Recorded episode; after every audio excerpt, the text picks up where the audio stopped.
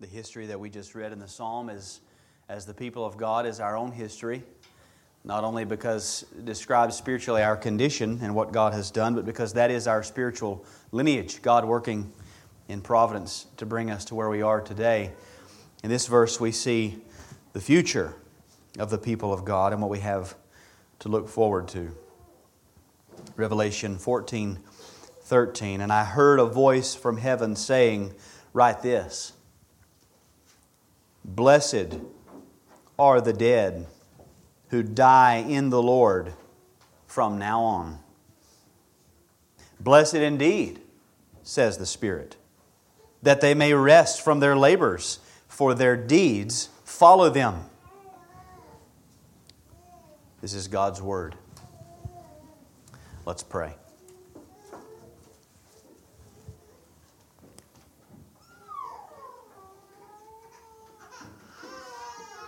Father, we ask that you would add your blessing to the reading of your word and that you would commission your Holy Spirit now to make application, to give understanding to your word.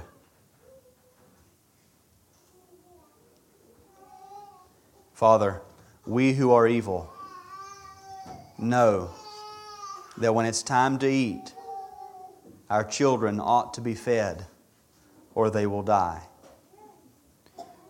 We've come now into your care, and it's time for us to feed upon your word. And Lord, you know that if we don't eat, we will die. So please feed your people. Thank you for being such a good Father to us. It's in the name of your Son and our King, the Lord Jesus, we pray. Amen. You may have a seat.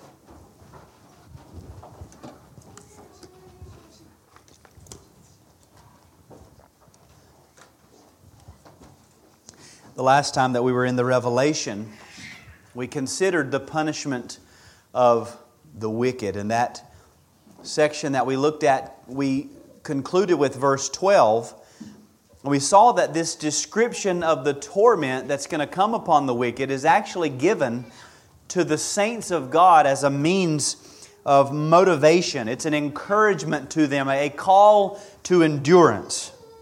The fact that we saw there is that we ought to be compelled to endure because we know that all of those who are enemies of God and enemies of His Christ, and therefore who are our enemies, will someday enter into an unchanging state of suffering underneath the hand of the God of righteousness and wrath. That's an encouragement to us. But this is certainly not our only incentive.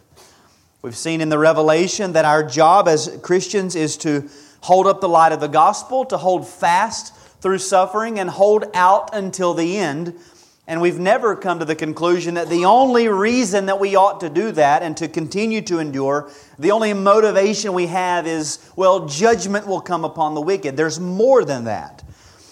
We're spurred on to endurance not only by the, the cursed state that will come upon the wicked, but because of the blessed condition that waits for us.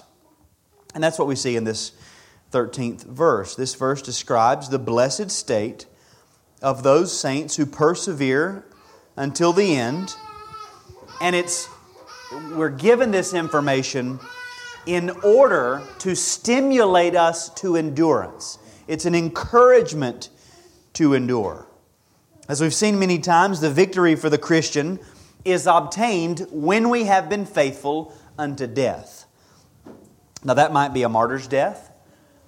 That might be uh, the, the quiet death in the sleep of old age. It might be a sudden death in the midst of youthful vigor. It might be a tragic and sickly death for the young, like we see in the lives of men like David Brainerd and Robert M'Cheyne, men that we would look at and say, My, what, what great ministry lies ahead of these men. And, and yet they're taken before the age of 30. Either way we look at it, death for the Christian is the finish line. The Christian life is often likened to a race. And just like our Lord Jesus, we run this race not simply with the torment of the wicked before us, but for the joy that is set before us. We have something to look forward to that calls us to the finish line. Now, to give an illustration, this is going to be hard for most of us to imagine because it's been probably years since the majority of us have ever actually engaged in a, a foot race or even tried to run very far at all. But when we imagine a foot race, we could probably picture ourselves, we're running, we're rounding the corner of the race, and perhaps we're able to, to lay our eyes upon the finish line. And having seen the finish line, we might be encouraged to pick up the pace, to push ourselves harder than we have ever pushed ourselves before because we know that when we finish or we cross the finish line, the race will be over. And yet we know in a, in, in a physical race, for most of us again, when we cross that finish line, we will at that point collapse onto the ground in a heap gasping for breath, huffing and puffing. Our hearts will be pounding out of our chest. Our lungs are going to be burning. Our legs are going to be burning. And it's going to take at least 30 minutes to just get reacclimated to a normal physical state in a, in a foot race because we're most of us out of uh, a good physical condition. And so when we think about the Christian life, we might think that like it's that. Like we, we, we ought to push ourselves very hard, and then when we cross the finish line, there's going to be this, this collapsing to the ground. But the Christian life is actually the very opposite. For the joy that's set before us, where we ought to always be picking up our pace. The closer we get to the finish line, we, we ought to be pushing harder and harder. And we do this because we know that when we close our eyes in death, we're not going to collapse on the floor gasping for breath. We will enter immediately into eternal rest and eternal peace. Immediately, in an instant, more acclimated than we've ever been in any circumstance on earth. We'll be at home. We will be at peace. We will be at rest. And this verse is one of the many verses in Scripture that convey that truth. Now, I want to open this verse up by asking four questions of the text. First, what is the spiritual condition of those who are described here? Secondly, what is the physical condition of those described here? Thirdly, what is the federal condition of those described here? And then lastly, upon what grounds are they said to be in this condition? I don't typically give titles to my sermons, but I've given this sermon the title, The Happy Condition of a Dead Christian.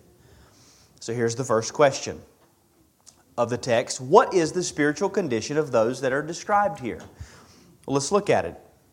Verse 13 And I heard a voice from heaven saying, Write this Blessed are the dead who die in the Lord from now on. Blessed indeed says the Spirit. Now, first we, we, we meet two speakers. First, there's a voice from heaven, it says, and we're, we're not told who this is. It might be the voice of God Himself, it might be the voice of Christ. It could perhaps be the voice of an angel. We've seen angels speaking from this area throughout the book of the Revelation. In any case, the angel would be speaking on behalf of God and of his Christ, if that were the case. We just know this is a voice from heaven. Any way we, we slice this, we can at least conclude that this is a divine pronouncement. Whether it is from God Himself or a messenger of God, this pronouncement and the spiritual condition of these people is, is, is pronounced from the voice of inerrancy, infallibility, and all sufficiency. This is the Word of the living God a voice from heaven. But now, if that weren't enough, we now have the second voice, a confirmation literally from the Spirit of God Himself. Blessed indeed, says the Spirit. That, that word indeed means yes, or assuredly, or emphatically so. So one voice says, Blessed. Then the Holy Spirit comes with His testimony, exactly, most assuredly, and emphatically, yes, they are blessed. So we have a double pronouncement, a dual testimony to the spiritual condition of those described. And so I think we can confidently say, as Bible believers, that the people that are described here are truly blessed people. Now, what does that word mean? Blessed. We've seen it many times before. The word means literally happy. Happy. Happy are the dead who die in the Lord. Happy indeed, says the Spirit. Emphatically so. Yes, exactly. They are happy. And we know from Scripture that this happiness is not something that's experienced or understood by carnal men. They get happy if they get a new car, they get happy if they get a new pair of shoes. This is a completely different happiness. This happiness is not a part of their experience. This is a special happiness.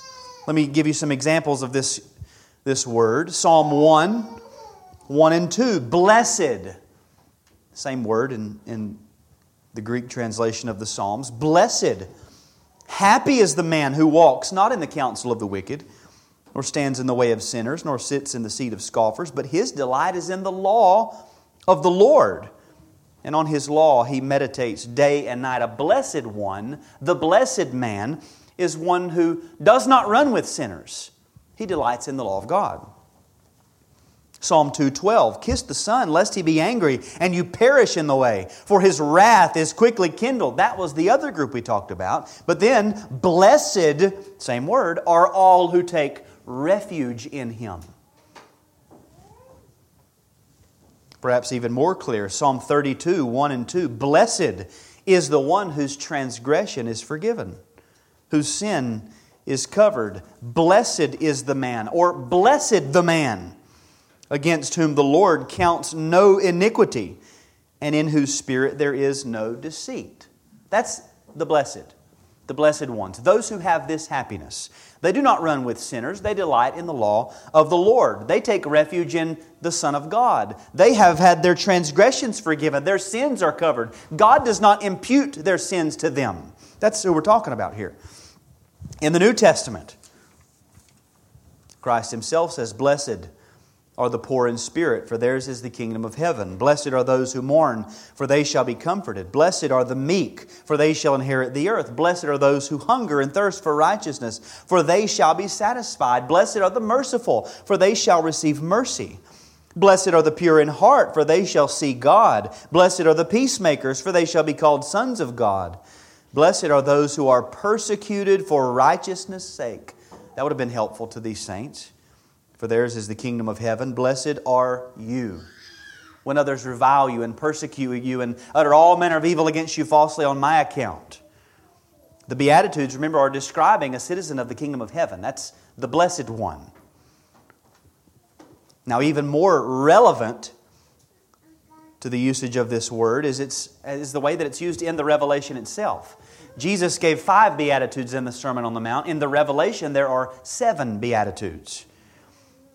Opening and closing the book, we have two. Revelation 1 3. Blessed is the one who reads aloud the words of this prophecy, and blessed are those who hear and who keep what is written in it, for the time is near. And then at the end, Revelation 22 7. Blessed is the one who keeps the words of the prophecy of this book. Those are pronounced blessed who read the Word of God and keep it, who, who observe, who do what the Word of God says. Not those who merely hear it, but who keep it.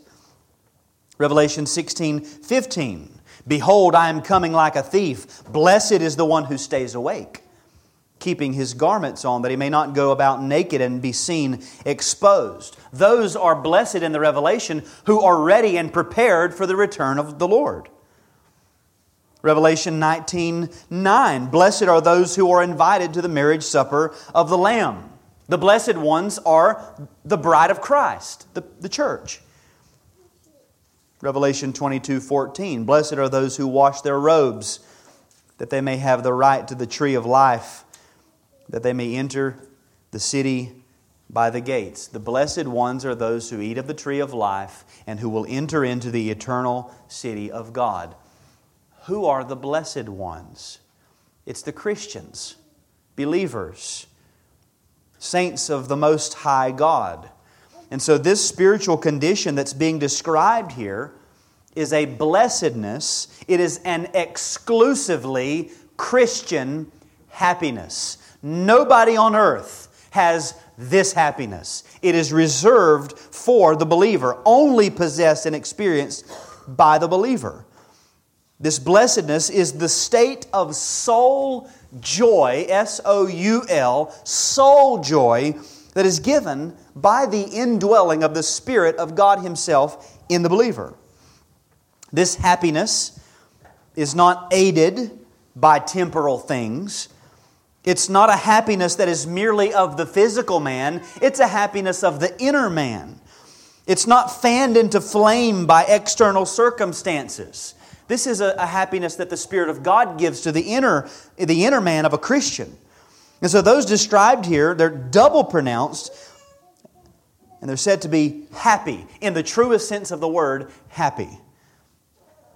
Now, we can and do have this happiness and experience this happiness even in this life. Blessed are the meek. Blessed are the peacemakers. Blessed are the poor. It is something that we have from the very moment of our regeneration and the indwelling of the Spirit. But what we're going to see is that the blessedness that's being described here goes beyond even what we can experience in this life.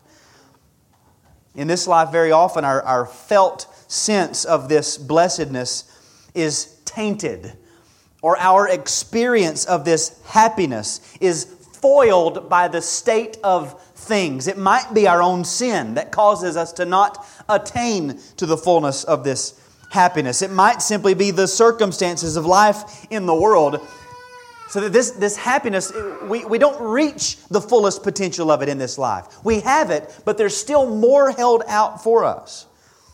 What's being described here in this text is better than that, it's, it's greater than that. This happiness supersedes anything that we might know or experience in this life. Now, why is that? It's because this blessedness that's described here, this happiness, is not stifled or nibbled at by the little foxes that inhabit this present order. But to answer the question, what is the physical or the spiritual condition of these people? They're blessed people. These are happy people. These are happy Christians. Second question What is the physical state of those described? The text says, Blessed are the dead who die. Blessed are the dead who die. The text is describing people who are dead. It's addressed to the living, describing the dead, because death was looming over the heads of these saints and really every, every human being who's alive, but especially the people of God as they consider reality, as God reveals it in His Word. We understand death is always looming. Now we could ask what death is being described here. It's not spiritual death. We've already seen this happiness is a description of Christians only. Those who were once spiritually dead but have been given life from the dead. These people are no longer spiritually dead. So we're not talking about the spiritual spiritually dead.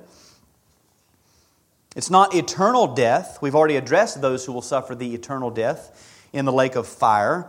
And again, Christians are the blessed ones. The blessed ones do not perish, but take refuge in the Son, Psalm 2. So it's not eternal death. Well, that only leaves physical death. That's the death that's being described here physical death. So this text, written to living Christians, is describing physically dead Christians. James describes physical death in these terms James 2:26 the body apart from the spirit is dead. So the spirit which is the animating principle of life leaves the body leaving the body in a state of death. The body's dead the body apart from the spirit is dead not the Spirit. The Spirit doesn't die. The Spirit of life in us is from God. God is life. He's the giver of life. The life that we have, the animating principle, is as eternal as God. It will go on forever, but the body dies. Paul could say in 2 Corinthians 5 8, we would rather be away from the body. We. There is a we. There is a personhood, an existence of personhood that's away from the body. The body's down there, it's dead. We would rather be away from that. That's, that's physical death. Philippians 1.22, he says, My desire is to depart. My, me, speaking for Paul, as a, as a being with existence, I have a desire that would be fulfilled if I could depart, if I could leave this body. That's death. Physical death takes place when our spirit, the inner man, as I tell my kids, the you that, is, that you are when your eyes are closed, that, that you that is you, when no body is considered, no physical aspects are considered, the inner man, physical death takes place when the soul or the spirit leaves, vacates, departs the body, and therefore the body dies. The physical body dies. That's who's being described here dead people. People who are dead, people who are still people. They didn't stop being people, they're still conscious persons, but their spirits have left their bodies. So these people who have vacated their bodies, leaving their bodies to be dead, those people are happy people. Blessed, happy indeed, with a happiness that cannot be experienced in this life a happiness, these dead people have a happiness which supersedes all senses of those who are still living. A happiness that can't be comprehended as long as the spirit remains in the physical body. So, who are we talking about here? What's their physical condition? They're dead. We're talking about dead Christians. Now, we know that the root of death is sin or that death is the result of sin romans 5.12 sin came into the world through one man and death through sin. Physical death is evidence of spiritual death either prior or existing. While we can be given spiritual life in the soul the physical effects of the fall which produce physical death are not going to be overturned until christ returns so, every person, whether they remain in a state of spiritual death or whether they are brought to spiritual life, every person will experience a physical death. Death comes to all. Romans 5:12 death spread to all men because all sinned. All fell in Adam and therefore physical death spreads to all people. Hebrews 9:27 says it is appointed for man to die once. Now we hear that, we get the whatabouts, right? What about Enoch? What about Elijah? Well, those are exceptions that prove the rule everybody dies. Unless God intervenes and alters things, everyone dies. Everyone in this room will die. You will die. The Bible teaches that God has already appointed the day of our death. Acts 17 26 says that he's determined allotted periods. He picked it out when you would begin and when you would end. It's already established. Matthew 6 27, Jesus said, Which of you, by being anxious, can add a single hour to your span of life? God not only has already determined the day, He's determined the hour of your death, and there's nothing that you can do to add to the days or to the hours. Your day has been fixed. You will die. While all men die, and God has already determined the day of our death, He's not revealed that day to us. Deuteronomy 29 29 says, The secret things belong to the Lord. It's not necessary for us to know the day of our death. He's reserved that knowledge for Himself. It's a secret knowledge that He's not revealed. We know that we will die. We do not know when we will die. Now, this week, I pumped gas beside a local man whose son's name is Quentin, who is seven years old, who has terminal illness. He will die. Quentin knows he's going to die. Quentin knows he probably will never be eight. He knows it. He talks with his parents about it. he knows. Earlier this week, another young boy died tragically. His name was Grayson tragic death, completely unexpected. He, did, he had no idea. He was going outside to play with a friend. Had no idea he would die. He was eight years old. Thought he was just going to play. Had no clue when he woke up that morning that it would be his last day. Had no clue when he was injured that it would be his last day. And yet he died. Everybody dies. We don't know when, we don't know how. Even those who might have a terminal illness and they say, Well, I'm counting down the days, they still don't know the moment or the hour of their death. I would almost guarantee that those who, who, who, even come in and out of consciousness, getting closer and closer to the moment of death, they don't close their eyes thinking, now is the time that will be the last. They think, I'll close my eyes like I did before, and I'll open them in a few minutes. I just need to rest, and then they're gone.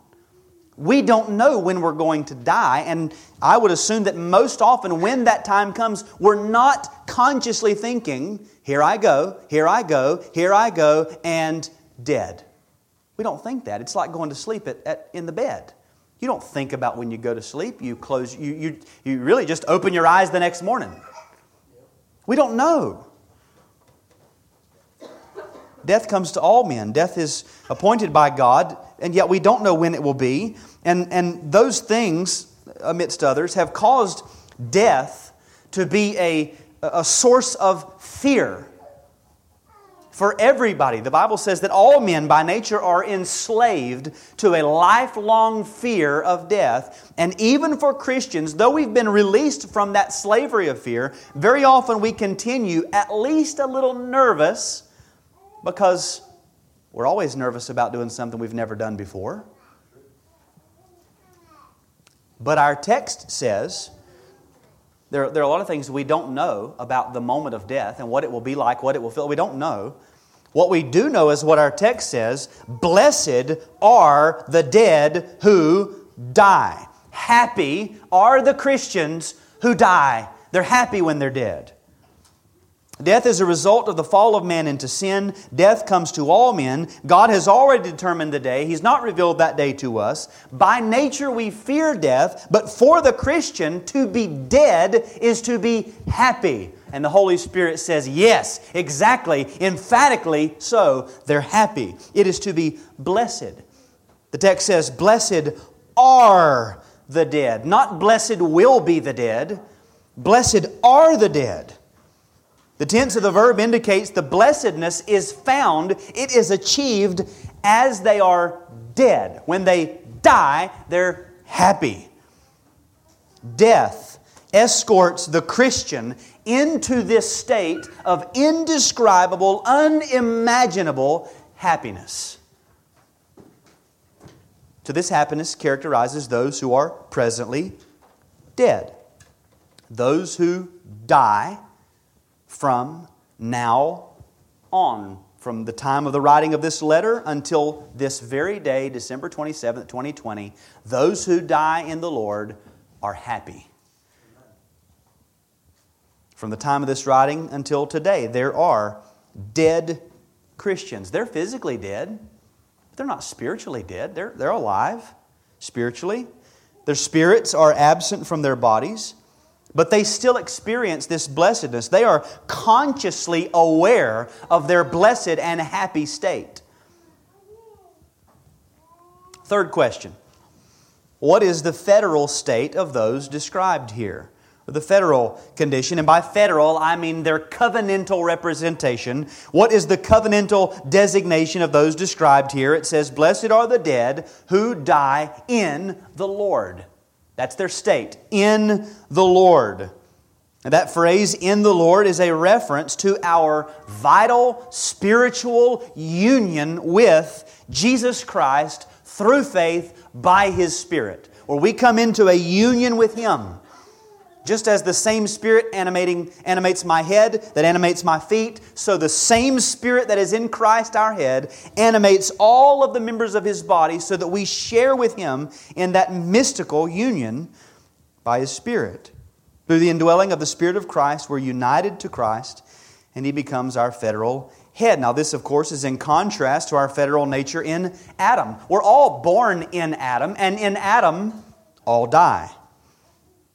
That is, everyone who's born under the headship of Adam must undergo a physical death.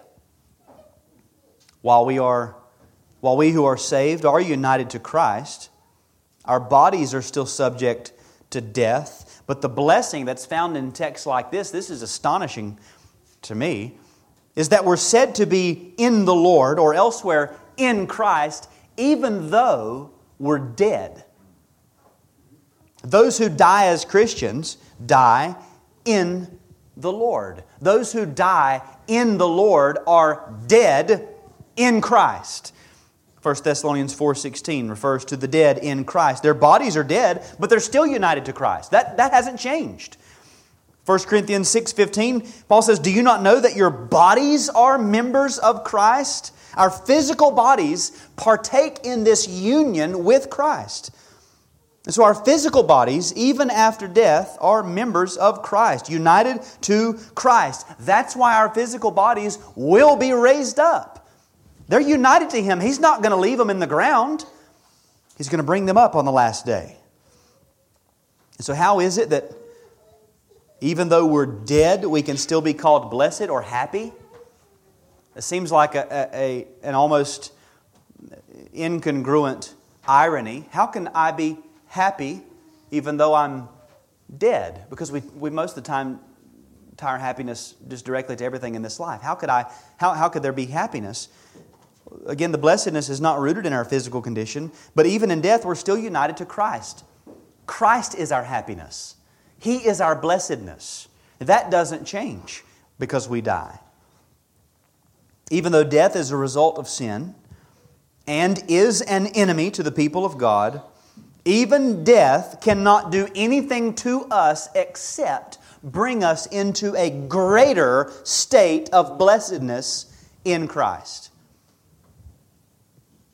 Now, what constitutes this blessedness for the dead Christian? Why is the dead Christian so stinking happy? Jonathan Edwards preached a sermon at David Brainerd's funeral, and he listed five things, and I'll just list them. He says, We go to dwell in the same blessed abode as the glorified human nature of Christ. We go to dwell in the immediate, full, constant view of Christ. We're brought into a most perfect conformity to and union with Christ. We enjoy a glorious and immediate intercourse and converse with Christ. Ever struggled in prayer? You won't after you die. Number five, we're received into a glorious fellowship with Christ in His blessedness. And then he goes on to answer, okay, what is the blessedness of Christ? What, what do we fellowship with Him in? Well, we partake with Christ in the ineffable delights He has in the enjoyments of His Father. We partake with Christ in that dominion to which the Father has exalted Him. We partake with Christ in the blessed and eternal enjoyment of glorifying the Father. That's what constitutes the happiness for the dead Christian. This is why we're called blessedness, because we come to Christ. We get Christ, Christ, Christ, His blessedness, His enjoyments, His exaltation. The essence of the blessedness of the saints of God is the blessedness of Christ. Death brings us into closer fellowship and communion with Christ. This is why Paul could say in 2 Corinthians 5 8, we would rather be away from the body and to be present with the Lord at home with the Lord. Philippians 1:23 he says my desire is to depart and to be with Christ for that is far better. Can, can you say that? I, I, I want to go. I'd rather be away. It's far better. Now, Paul had been with Christ, had visions of Christ, had been discipled by Christ, had been taken up into the, th- the third heaven. And so I think it might be wise for us to take his advice when he says, Trust me, it's far better. I was taken up, I had to come back. I'm ready to go back to where I was. The Christian who dies enters into a truly blessed condition from which they would never desire to return. As I say all the time, 30 seconds in the presence of Christ, and if an angel came to you and said, Look, we got our paperwork mixed up, you can go back now if you'd like. The Christian says, Don't even pretend like that is an option. Don't make me go back there. Well, your family's down there, they'll be fine. Your children are down there, they'll be fine. There's work to be done, it'll get done. I don't want to go back. It's far better because of this union with Christ, because we're dead in the Lord. Fourth question Upon what grounds are they said to be in this condition? In this text, what, what is the reason the saints are going to be blessed? Well, it says, Blessed indeed, says the Spirit, that they may, or in order that they may, rest from their labors, for or because their deeds follow them. They're happy, they're blessed, because in death they come to rest and reward. The dead Christian rests from his or her labors. Now, rest has always been that which has been held out to God's people, even from the very beginning. The Sabbath from creation to Israel, even down to the present time, has been given as a token to the people of God. There is a rest to come. Here, take this one one day in seven, and that, that's a, an earnest, a down payment of the rest that is to come. God reminding us of our eternal rest. Christ in Matthew 11, 28 says, Come to me, all who labor and are heavy laden, and what? I will give you rest. Take my yoke upon you and learn from me, for I am gentle and lowly in heart, and you will find what? Rest for your souls. For my yoke is easy and my burden is light. Christ comes into the world and he says, I'll give you rest. He's offering up the rest. Every Christian experiences something of that rest in this life when we come to Christ. But the reality of the fall is that even our rest is usually tainted in some way.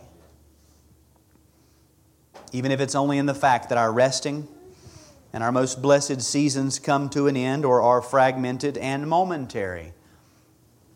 In other words, we, we come to the, the Lord's Day.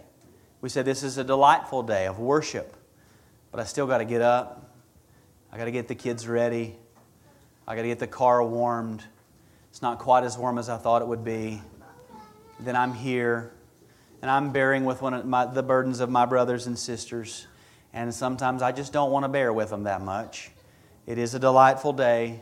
I'm trying to enjoy it. Even, even the blessed token of the eternal rest has some aspect of labor to it.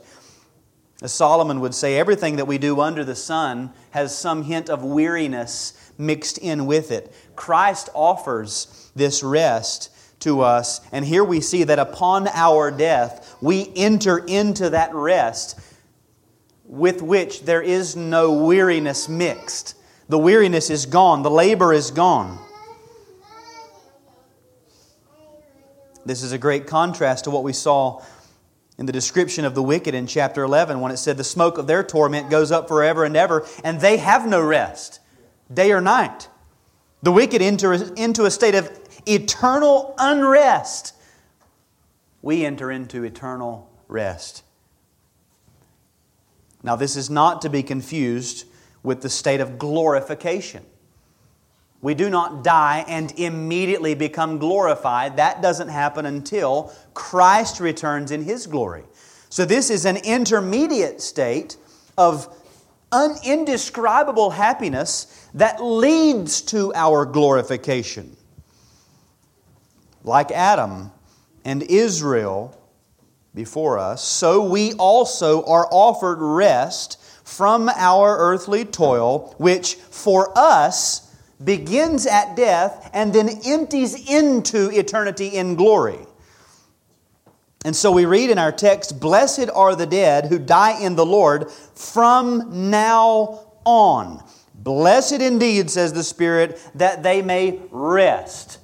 How much rest? From now on. Anybody who dies from now on, they enter into rest, and that rest begins now and goes from now on. Now, get this. This present age is one characterized by the death of the saints who enter immediately into a pre glorification rest, and because of this, we're said to be blessed or happy. Now, remember back in chapter 6, verse 11. Prior to the final day, prior to the final judgment, what are the saints told? Rest a little longer. That is, until the judgment, until the final day, until glorification. Just continue, just keep resting until the final day. The present age is characterized by Christians who die, enter into rest, but it's not glory.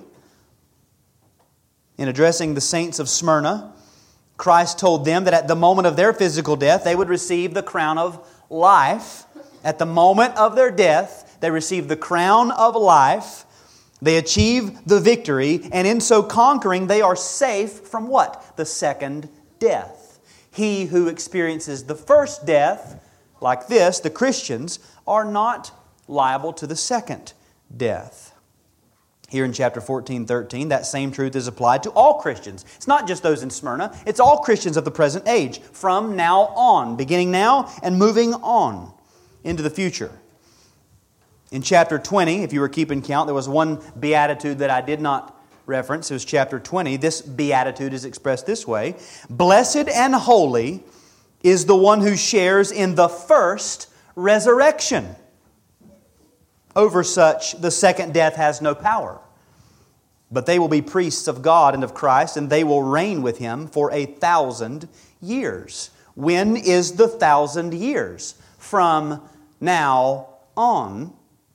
What is the first resurrection? It is the physical death of a Christian.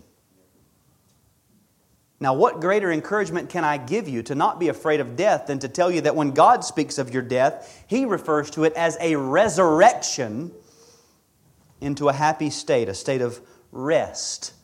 Just like Christ came from the grave and entered into His rest. When we die, we enter into our rest, and someday we'll be glorified and follow Him. So there's rest, and then there's also reward. They rest from their labors for their deeds follow them. The things that they did on the earth, they don't stay back behind. It's not like all of that was completely insignificant. It goes behind them, it goes with them, eventually following them into the judgment. Now we trace this out in Revelation 6:11. Then they were each given a white robe and told to rest a little longer. Here's your robe, rest. Revelation 19:8 says that the the bride was given fine linen, bright and pure, and the fine linen is the righteous deeds of the saints. The white robe, fine linen, righteous deeds of the saints. Take this and rest a little longer.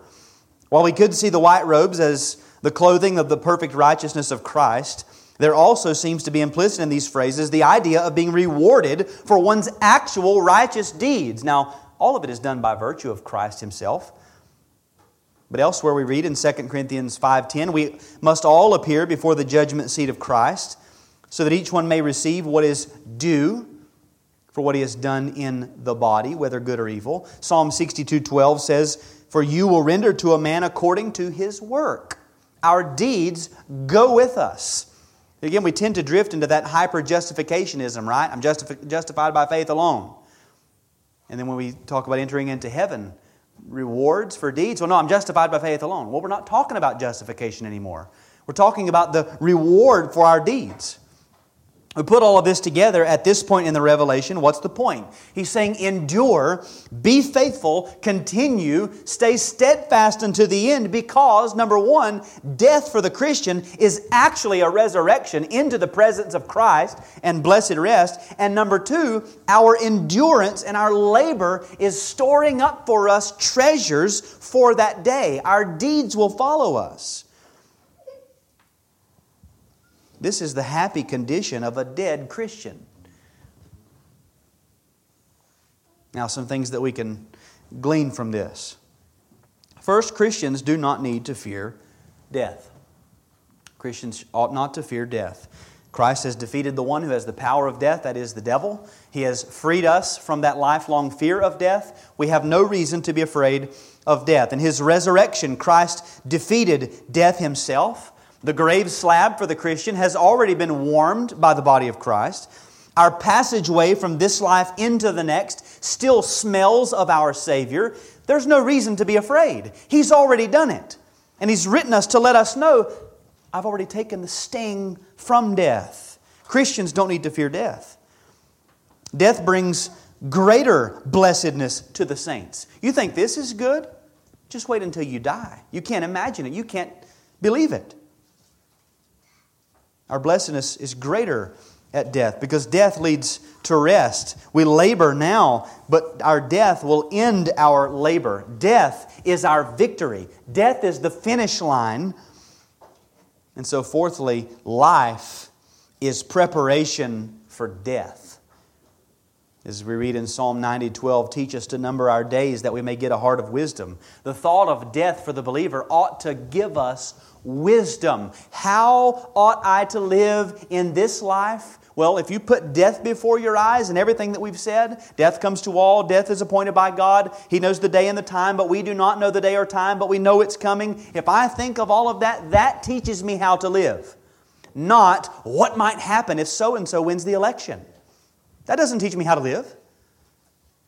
Lay up treasures in heaven through earthly labors we want to lay up treasures that when we die, they're actually going to follow us. They're not going to have to dangle off of us as we go into our eternal rest because they were useless.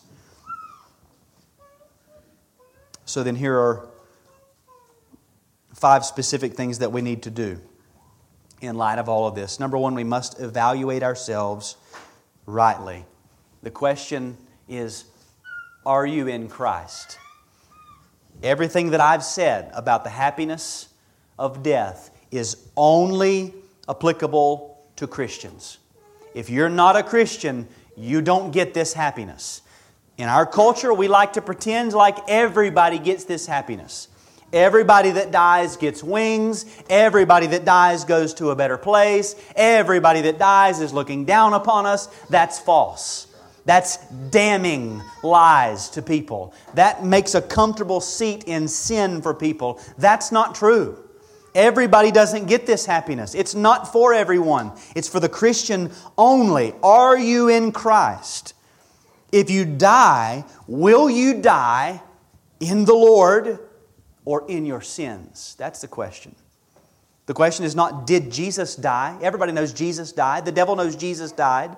The question is not, did, did, was Jesus raised from the dead? The devil knows Jesus was raised from the dead. The question is, has the virtue of the work of Christ been effectually applied to you by the Holy Spirit through faith? Have you put your faith in the man Christ Jesus? Those are the ones who are united to Him.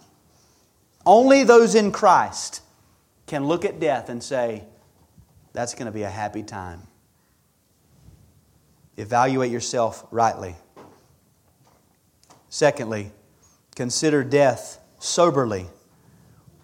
Consider death soberly. Don't ignore the reality of death, as some do, as our culture does. We, we don't like to think about death. We have people, an entire profession of people, that it's their job to take a dead body and make it not look so dead. Get your makeup on, sew their mouth shut, put paint on their face, make them kind of green so that they don't look dead. Don't let people know that this person's dead. Make them look like they're sleeping. No, they're dead. They're dead. We don't have funerals anymore, do we? We have a celebration of life. Because people don't like to talk about death. No, that's a dead person.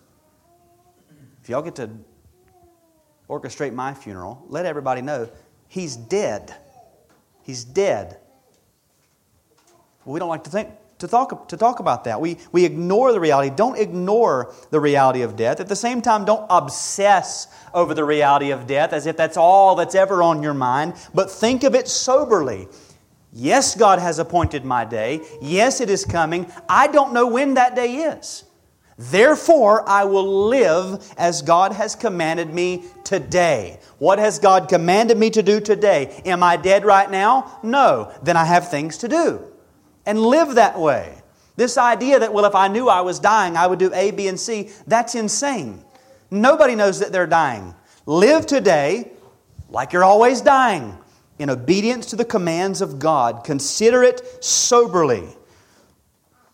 Thirdly, approach every day, every moment, every opportunity with death in view. Now you say, well, that sounds like you're obsessing over death. just keep it in view. Just consider it. Death is coming. We ought not be foolish about the idea of death. You know, I'm not going to wear a seatbelt because, I mean, God's already appointed my day. Don't be foolish. But at the same time, we ought not fancy ourselves wise because we have adopted the world's wisdom, that somehow I can push that day out just a little bit. As Christians, our focus in this life is not ultimately to preserve physical life or even a particular quality of physical life. We are to use our physical life as the time where we are preparing for death. And that's countercultural. Because everything in our society says, no, we need to, we need to preserve physical life. Preserve the quality of life. Or what if I have to live by this standard? Or what if this happens? Or what if this law is passed? What are we going to do? How will we ever live? Everything in, in our lives is built to, to somehow cushion us from the reality that you're going to die. And we spend all of our time thinking about life as if death is not coming. Use your life to prepare for death. What efforts would we withhold from service to Christ if we took this advice? What would, what would stop us? So, well, I, I, these are the things that I would do for Christ if I knew that I were going to die tomorrow. How do you know, know that you're not going to die tomorrow? What's, what's stopping you? Why, why would we withhold anything? Do we think that we're extending our lives? Well, I'm, I'm, I'm doing these certain things and I'm extending my life, and so based on the average lifespan of a person here, you know, I've got this many years to do this many. I mentioned those men earlier who died young. They accomplished more in their, in their short years than many of us will accomplish in 70 or 80 because they had this view. They kept death before their eyes. And then, lastly, as you approach death, Rejoice in Christ, who has tasted death, who has defeated death, who has entered into rest, and who awaits your presence if you're a Christian. If we have any reason to believe that the high priestly prayer of Jesus Christ is anything akin to what he continues to pray in intercession even this very moment, then we can, we can assume that Christ wills in the presence of his Father at this very moment, I would that they be with me, that they might see the glory that you have given me. He's, he desires it even now. Christ has entered into his glory and is praying, Father, bring them to me. Bring them to me. I want them here. I want them here. So praise him. Rejoice in him. He's the one that's made death not scary. He's the one that's made death happy for the believer. So we ought to be able to stare death in the face and, and, and, and with faith. We, we read stories of martyrs, and it's hard for us to understand. How could they do this? How could they go with such boldness to death? How can the, the Christians in China act the way that they're acting? How can Christians in these countries act the way they're acting? The answer is because God gives grace to those people in that moment. We're not in that moment. That's why we can't conceive of how they could be so bold. When the moment comes, He will give the grace. His strength is made perfect in weakness. If we live all of our lives trying to show that we're not weak, that we're actually really strong, and we can avoid all of the suffering, His strength is never going to be made known. We're never going to have to rely on His grace. As long as we got legislation, and long as we got canned food in the basement, oh, we're good. We don't need His grace. No, we do need His grace. We don't have to pick between those two. But that's our, our typical American mindset is we can legislate this stuff away. We pray to be made more after the image of Christ. And at the very same time, we live our every day of our lives insulating us from every form of suffering. You don't get both. Live every day with these truths in mind. God has appointed the day. You can't change the day. You don't know when the day is. If you're a Christian, that day will bring happiness and you're not going to worry about your wife or your kids or your family or your country. You will be happy. And you'll, you'll, you'll look at Him face to face and you'll finally believe that He can actually take care of everything down there without me. He can actually do it. We don't believe it right now. God, God needs us here. He doesn't need us. When we see His face, we'll know it. Let's pray.